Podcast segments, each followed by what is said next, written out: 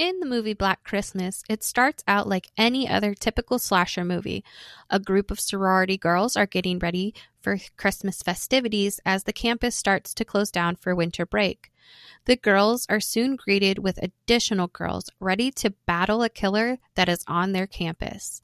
Some have been criticizing this movie for its heavy handed push of a political message.